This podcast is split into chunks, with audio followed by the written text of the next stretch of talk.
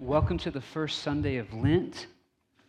Um, you should, uh, the last week we gave these out. Um, I think we've got a few more left over. If you didn't get one, they are on our website. You can download them. It is kind of the main things I've learned about Lent in the last eight, nine years that I've found most helpful to pass on. And so I want to encourage you, if you've never, um, you know, kind of done Lent as a spiritual discipline, um, it's not weird, it's super simple, and um, it's really powerful, and it really makes Easter that much more significant. So I encourage you to pick this up and learn about it. I want to um, just tell you a quick story of um, something that happened this week to me.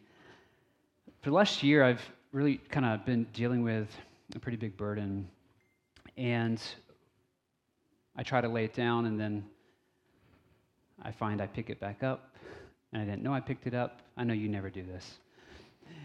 And so um, on Ash Wednesday, I went to a prayer uh, counseling center for my own private Ash Wednesday. And I was just kind of tired of dealing with this, so I, I, I just, I need uh, help being prayed for. Uh, I'll pray for people all the time, but um, it's nice to have someone lay hands and pray for, on me as well. And so um, it was a really wonderful time. And kind of uh, what I had kind of discovered is about a year ago, someone um, said something to me that was a, a, really a curse. And I'm not a hocus pocus, hocus pocus person, but they made a statement about me and about our church and about uh, my gifting as a pastor that really upset me, and I've been kind of carrying it. And it was just a, it wasn't a blessing, it was a curse.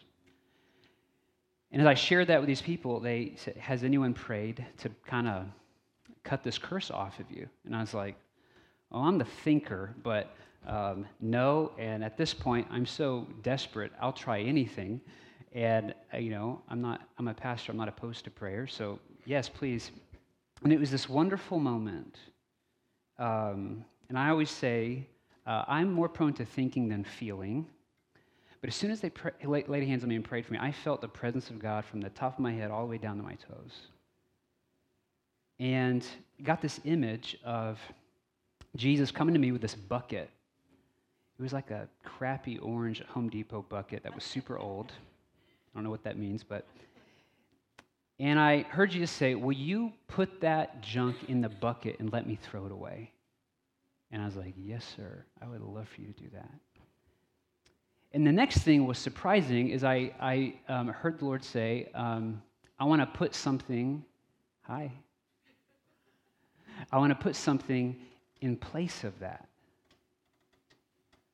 I want to, you know, where you've been carrying this burden and um, curse, I want to put a blessing there instead. And I was like, I like gifts. Sure. And I, uh, I heard the Lord say, and the two men who were praying for me heard it as well, which is always fun, that the Lord wanted to give me um, the spirit of gladness. And these guys are all like kind of laughing and smiling, joking around. And I'm, I'm sitting here like, I'm really struggling with this because it's Ash Wednesday. And uh, it's Lent and you're supposed to walk around like this during Lent. And I just heard the Lord say, I want to give, I heard him say, you're, uh, you've mourned enough, uh, you've grieved enough. I want to give you joy and gladness and F U N, fun. And I struggled with that. And I told these guys, I'm really struggling with uh, you know, receiving the oil of gladness on Ash Wednesday, and then my congregation is going to be like fasting and praying and mourning for six weeks. And the 70 year old guy who was there, he said, uh, Drew, um, two things. One, Lent on a basic level is taking off something that hinders your relationship with God, and in its place, taking on something that helps. So if you're taking off of this curse and this burden and taking on a spirit of joy, that would qualify as a Lenten practice. And he said, second, there's a good chance your congregation has noticed that you've been burdened, and they would be happy to see you happy. So, if you've noticed, I'm working on it. And uh, please continue to pray. They gave me this cool gift. Um, they gave me a special oil, a vial of anointing oil. And um, while everyone else was getting uh, a cross on their forehead with ashes, I got a cross on my forehead with oil. It's pretty amazing. So, uh, welcome to Lent. We're going to have fun this season. I'm going to have fun. And um, if you're like, Lent's not for me, I just encourage you on the most basic levels, there's something in your life that is hurting your relationship with God. And how could you take it off? And what could you take on in its place that might be helpful? So that's my 101, my PSA on Lent. Uh, for the next uh, six weeks, we're going to study uh, prayer and live into what it means to be people of prayer, which is always a good thing as a Christian. And uh, probably a good place to start is the Lord's Prayer. Lent is six weeks. The Lord's Prayer has six kind of movements in it. The math works out. There we go. So that's what we're going to be doing. And as a um, as a uh, practice for Lent, we are going to during communion we always say the Lord's Prayer, but for six weeks we're going to try our best to say it in Spanish. So you should have one of these. I hope you've been practicing. So at that point during communion, when we do the Lord's Prayer, we will be doing it our best in Espanol which means that I'm going to try my best, and most of you are going to mumble. Uh, one of the reasons why I want to do this, one is I've never learned it in Spanish, but um, also a friend of mine was a worship leader in Dallas, and like I think months ago in the fall, he um, in their church he did a song in Spanish. He did a worship song in Spanish, and someone came up to him, kind of passive aggressively, and was like, "Sir, why did we sing a song in Spanish?" We don't have anyone in our church that speaks Spanish. And he quickly said back, Maybe we don't have anyone in our church who speaks Spanish because we don't sing songs in Spanish. I thought that was great. He still has a job, which is awesome. So the TIFF's working on singing some songs in Spanish, so we're, going to roll that out soon. And uh, I'd like to learn how to pray in Spanish, so hope you can join me. I want to, um, as we push off the dock on prayer, I want to read a quote, two quotes. Um, one this is one of my favorite and most convicting quotes from E.M. Bounds. He says, We are constantly on a stretch, if not on a strain, to devise new methods, new plans, new organizations to advance the church and secure enlargement and efficiency for the gospel. This trend of the day has a tendency to lose sight of the person or sink the person in the plan of the organization. But people are God's method. The church is looking for better methods. God is looking for better men and women. What the church needs today is not more machinery or better not new organizations or more and novel methods, but men and women whom the Holy Ghost can use. Men and women of prayer, men and women mighty in prayer. And then he says, the Holy Ghost does not flow through methods, but through men and women.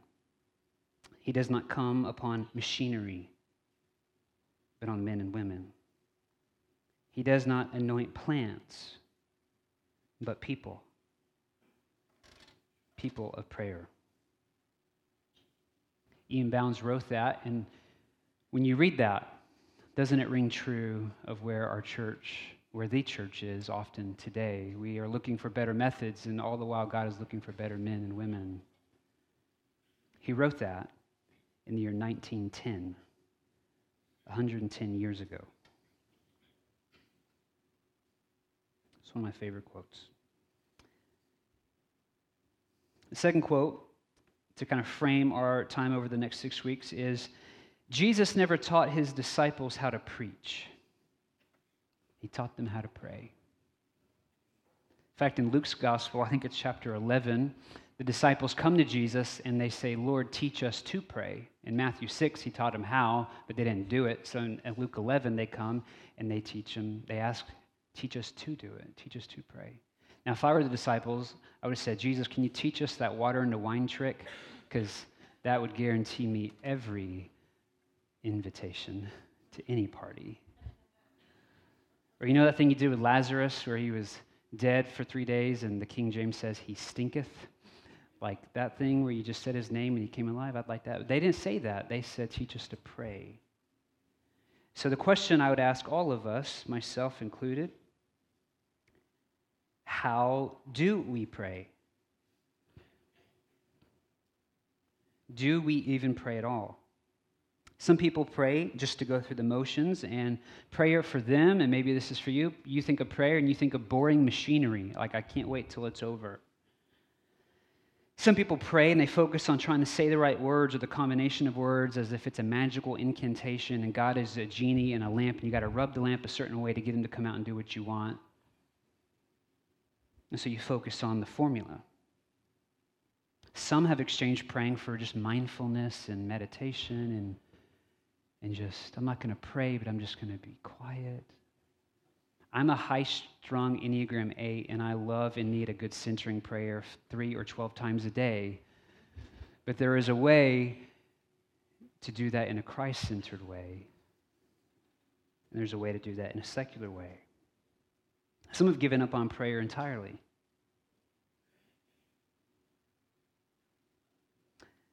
Our practice of prayer is a direct outworking of our view of who God is.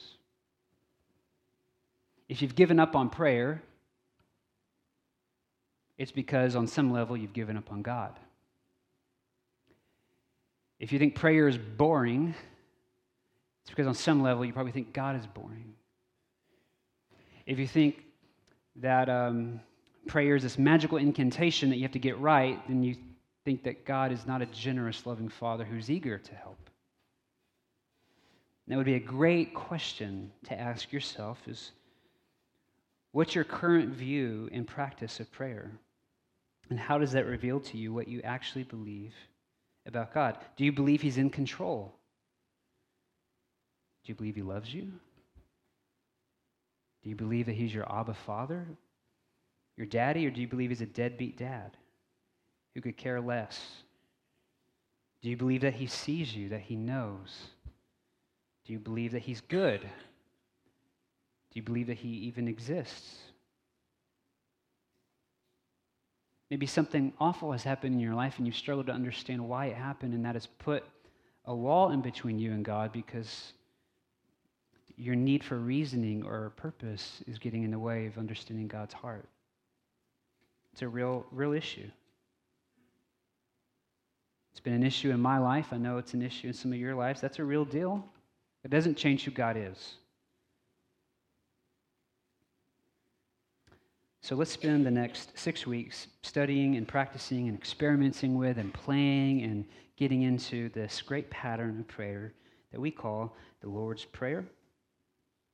And I, I'm going to go out on a limb here and say that every prayer we pray should and could fit into this template not in a dry, formulaic way. In fact, you could pray without even saying the words, but get into the pattern of the Lord's Prayer, and that will make sense as the weeks go on. So let's read uh, the teaching in which Jesus gives this, which is in the Sermon on the Mount, Matthew chapter 6. We'll read and we'll start in verse 7. We'll go to verse 15. If you want to open the Bible app, um, all of our notes are in there. If you go down to the bottom and click more and events and all that stuff, you can find it.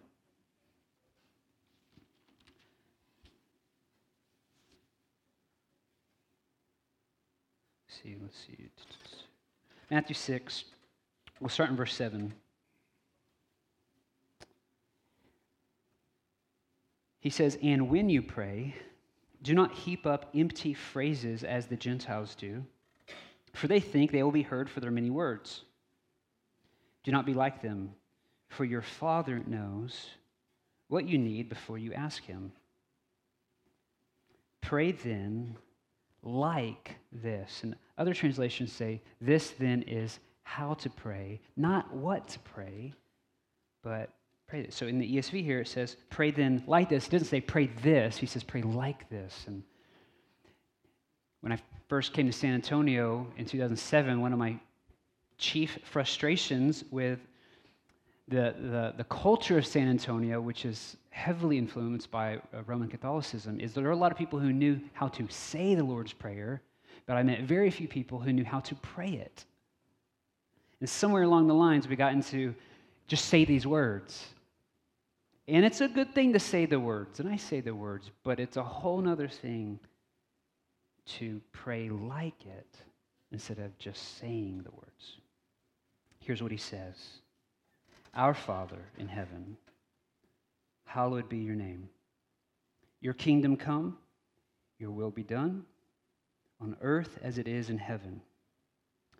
Give us this day our daily bread, and forgive us our debts, as we also have forgiven our debtors. And lead us not into temptation, but deliver us from evil. And then the commentary For if you forgive others their trespasses, your heavenly Father will also forgive you. But if you do not forgive others their trespasses, neither will your Father forgive your trespasses. The Lord's Prayer has um, six different movements or buckets or turns, and I even look at them as six different prayer requests. We'll put them on the screen for you to see. The first one is our Father's name. Our Father, who art in heaven, hallowed be your name. That's what we're going to focus on today. The next turn is our Father's kingdom.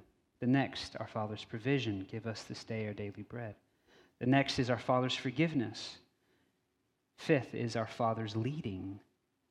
Sixth is our Father's deliverance. So, in any prayer request you have, one way to pray the Lord's Prayer is to take that thing you're praying for and ask for his name to be made great through this circumstance, that his kingdom would come in this circumstance, that he would provide all that you need in this circumstance, that he would forgive you, and that he would help you to forgive others who have messed up the circumstance, that he would lead you in what you need to do next in the circumstance, and finally, that he would deliver you from the evil one in this circumstance. And at the end of it, you say, Well, the kingdom is yours, and the power is yours, and all the glory is yours forever and ever. Amen, right? That's, one, that's a way you can pray the Lord's Prayer without actually saying it. That makes sense. So let's look at the first uh, movement. Our Father, that's one, who art in heaven, hallowed be your name. There are three different scriptures that speak to these aspects. So, because uh, it's Lent and it's a good time to do things new, we're going to read these three different scriptures, but I'm going to have other people read them. So, Big Al, you're first. Where you at? It's now officially your nickname. This is Alan. Big Al. So, Alan's going to read from Matthew 7, just one verse that references our Father. Go ahead, buddy. Matthew chapter 7, verse 11. If you then, who are evil, know how to give good gifts to your children, how much more will your Father who is in heaven give good things to those who ask him. Isaiah 57 15, which speaks to who art in heaven. For thus says the one who is high and lifted up, who inhabits eternity, whose name is holy. I dwell in the high and holy place, and also with him who is of a contrite and lowly spirit, to revive the spirit of the lowly and to revive the heart of the contrite. Uh, Psalms 115 1, a great one. Not to us, O Lord, not to us, but to your name give glory, for the sake of your steadfast love and your faithfulness. Amen. I love how just in this phrase, our Father who art in heaven, hallowed be your name, like all the scriptures are pointing to this, this sense of God's our Father He's in heaven, He's in the high and holy place. And yet He's near to us, which is that great paradigm. And it's about His name getting lifted up, not us, not to us. It's great. Now, for years, studying the Lord's Prayer, I missed one of the most important lessons, and that's the first word of the Lord's Prayer is what? Our. Not my Father, as if it's just between me and God we have this kind of hyper individualistic uh, view of our faith, and we always say your faith is personal, but it's not private. The reason why we say all the time your faith is personal, yes, but it's not private, is because the first word of the Lord's Prayer, our. We come in prayer not with like, okay, you are my own personal God to help all my needs, but we come in prayer saying, like, brothers and sisters, our Father, from a place of family, from a place of community. I'm not by myself. Nor do we say their Father or your Father or the Father as if God is somehow detached from you and doesn't have a deep connection personally with you. It's not my Father, it's not their Father, it's our Father community language, family language. In fact, the whole pattern of prayer is communal. It says, Our Father, give us, forgive us, as we forgive those. Lead us, deliver us. It's one reason why I want to learn it in Spanish, because we live in San and freak Antonio. We should know the Lord's Prayer in Spanish. Uh, this is a great story. Um, because anytime we pray and we start with our, we are, we are immediately confronted with our selfishness and our need to defer to one another. My, my kids, Hayden and Grayson, 18 months apart, a couple of years ago, we were driving in the car and we had, we've been singing the song in church. Um, they said, you know, it's your breath in my lungs. You know, we'll pour out our praise, right? We should have sung it today. This has an illustration. My bad. So, um, we're, uh, we're, it's in the car. It's on the, it's, you know, it's, it's on the radio or whatever. So there's, and then my kids are singing it because they've heard it in church several weeks. And so it was a beautiful moment. It's like I'm almost teared up driving down 281, hearing my kids singing, It's your breath in my lungs. And then Grayson starts singing, It's your breath in my lungs. And then Hayden goes, No, my lungs. And then Grayson, No, my lungs. And then Hayden's like, No, my lungs. And then they're just this beautiful moment was completely wrecked because these two toddlers in the back seat arguing about whose lungs God's breath is in. Our Father. Our Father, right? It's our lungs. And we would expect Jesus to address God as his Father, but for him to say he's our Father is pretty scandalous. For the first century Jew, calling God Father would have been pretty uncomfortable in the Old Testament, God was rarely viewed as father. Yahweh was rarely seen as a father figure. I think it's like one or two times God is mentioned as father in the Old Testament. It's not as it's familiar to us today. In fact, this is one of the objections the religious people had with Jesus. One of the reasons why they tore their garments and said, Crucify him, because they thought he was blaspheming by saying that God was his father. The word he uses here is Abba, daddy. It's an informal, it's an intimate word. I love the word. I love the word daddy. The other day, uh, Hayden, he was calling, and he said, Dad. I said, Oh no, I'm not ready for that. Daddy. And then uh, I was doing something, and he was calling my name, Daddy, Daddy, Daddy. And I wasn't paying attention. And the little guy goes, Hey, Drew.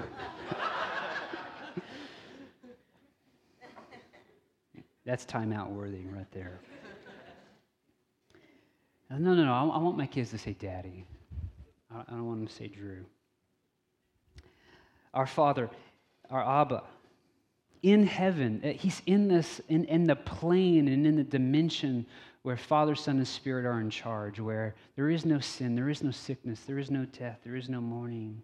And He's there and yet he's near to us. And heaven is he brings heaven near to us. He's near to those who are brokenhearted, to the, the lowly, the humble, the contrite heart.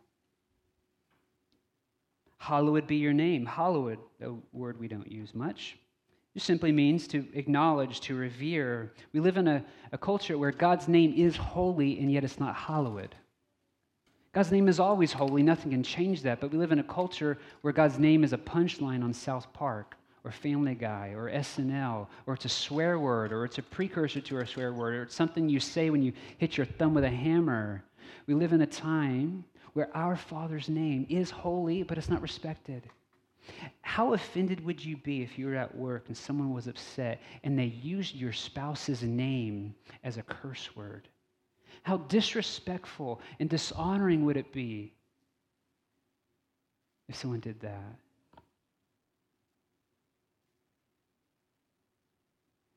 A disciple's first prayer is that that would not be. Hallowed be uh, thy name, your name. Prayer begins with, with God, not us. So I love that psalm, not to us. That's why we've added, you know, people have added on to the Lord's Prayer. Thine is the kingdom, thine is the power, thine is because no, your kingdom, God, your rule and reign, your power, your strength, your glory, not mine. It's just all like, God, we need you, not us. So that's one sixth of the Lord's Prayer. That's the first section.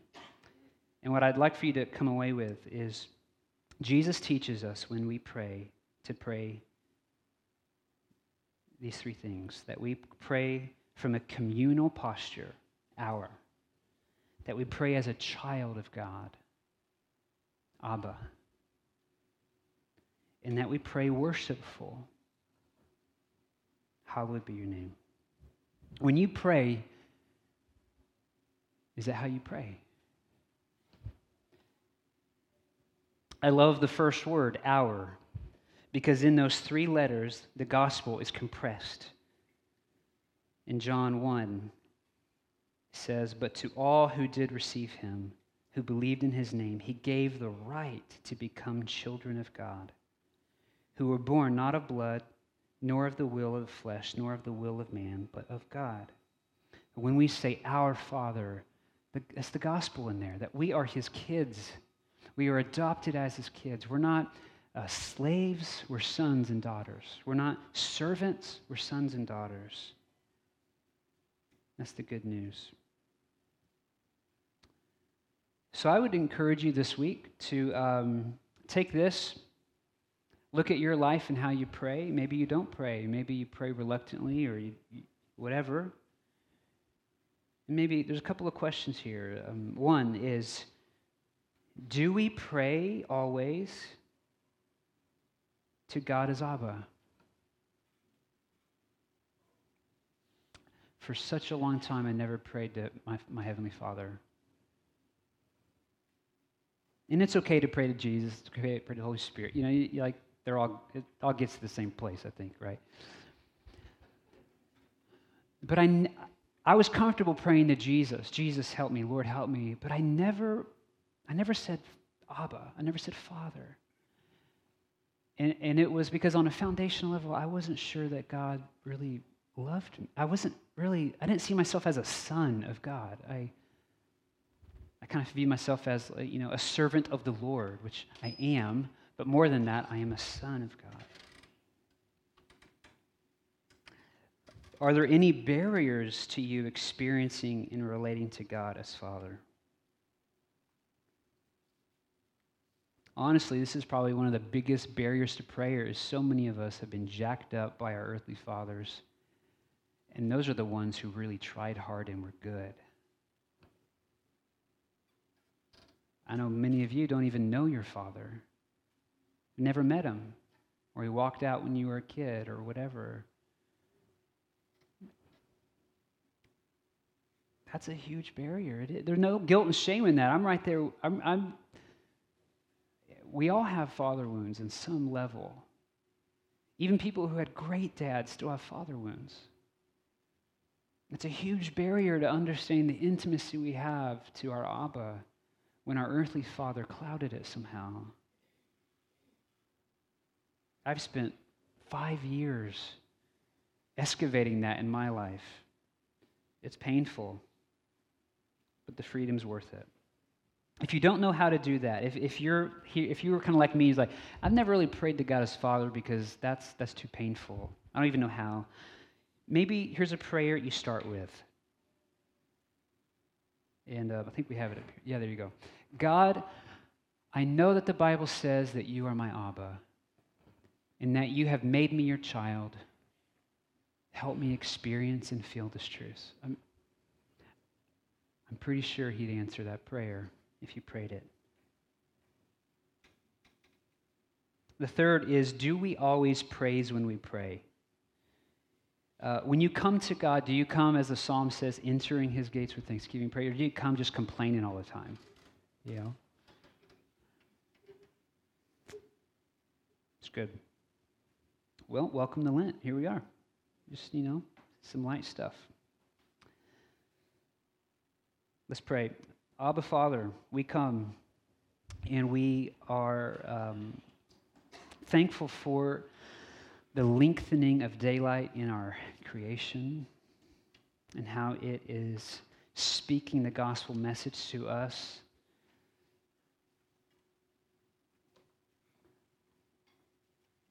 That the light of the world is on the way.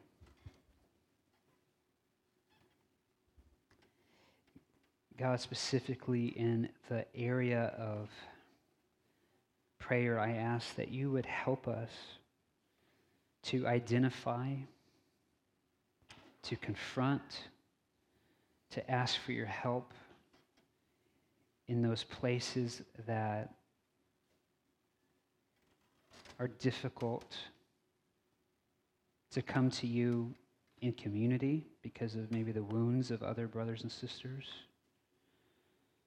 or to come to you as Abba Father because of the pain of our earthly experience with our earthly parents.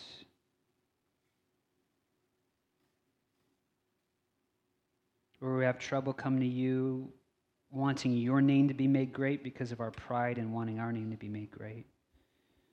Lord, we give you the season of Lent. We give you this uh, series of prayer. We, like your disciples, say, Lord, teach us to pray.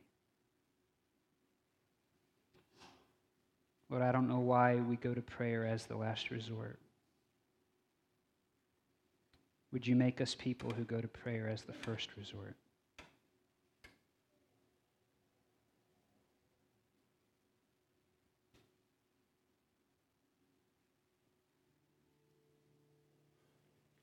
God, we need you.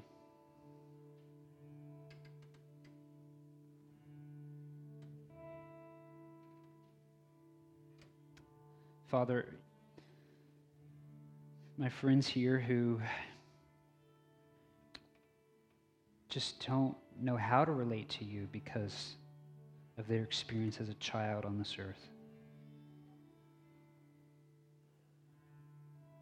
God, I pray that you would shine light, that you would overcome, pour out your mercy. Pour out your love. Remove every orphaned spirit that is here. Pour out your spirit in our hearts so that we might look to you and cry, Abba, Father. It is only by your spirit that we can even say it and believe it and feel it and know it and experience it. So we pray, Holy Spirit, come in a fresh way today. Help us to know we are not your bastard children that you are ashamed of. We are your beloved children.